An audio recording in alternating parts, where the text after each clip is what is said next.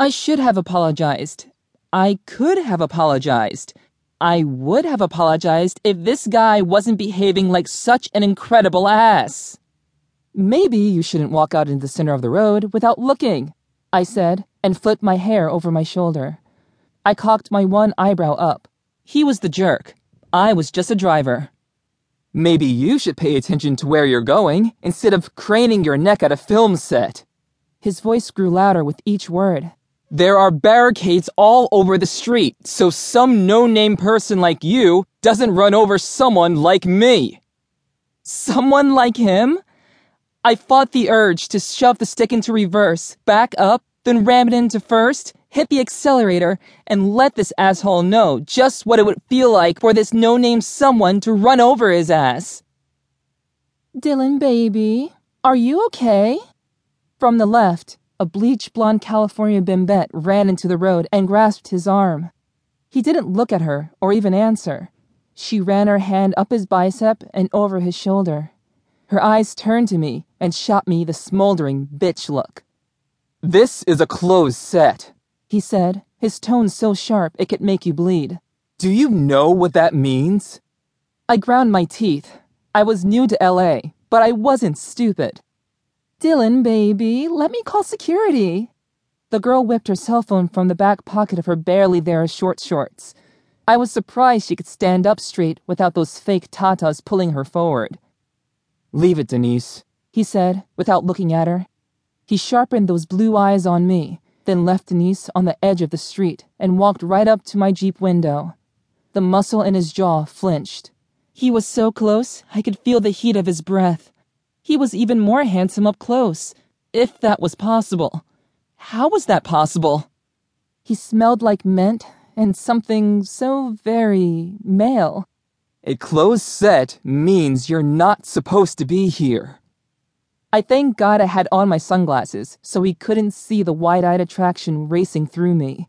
I'd never been so affected by a guy, even with his anger and his smoldering look.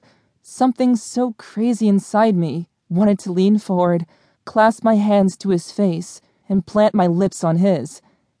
He wasn't nice. He was a big jerk. But this guy was all kinds of sexy.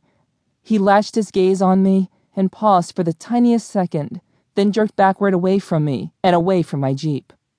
So back this heap of shit up and get out of here. Again, he folded his arms over his chest as though he were the king of the world, and the bimbette reattached her body to his side. He was going to watch me leave? Make sure I was gone? I didn't like being ordered around, and I definitely didn't like being supervised as though I was a child. I can handle it, I called, and shoved the stick into reverse, grinding the gears. Sounds like you can handle it, he said, and smirked. I can! I yelled. My heart hammered in my chest, and a tiny bead of sweat rolled down the back of my neck. I looked out the windows. A small crowd had gathered on the edges of the road. All of them watched me. They stood there and laughed at the hick in LA. I pressed the accelerator, and my Jeep jumped forward and died. The crowd around me laughed. Are you kidding me? The guy yelled from where he stood. He held up his hands and smiled, looking at his audience. No surprise she almost hit me. This chick can't even drive. My face flushed red and my breathing shortened. Humiliation carved a giant hole in my chest. I can so drive! I yelled. I just finished driving 2,000 miles! Ooh, he said, and raised both of his eyebrows, and that smirk, that god awful smirk crawled across his face. He took four steps forward and bent in front of my Jeep. No wonder!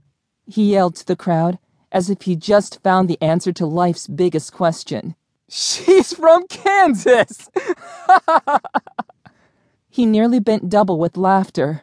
Laughter directed at me, my driving, and where I was from burst through the crowd. Yo, Dorothy! You a little lost? He called, amping up the crowd. I slammed my foot onto the clutch, then turned the ignition on my Jeep and fired up the engine. I wouldn't give any of them an opportunity to laugh again,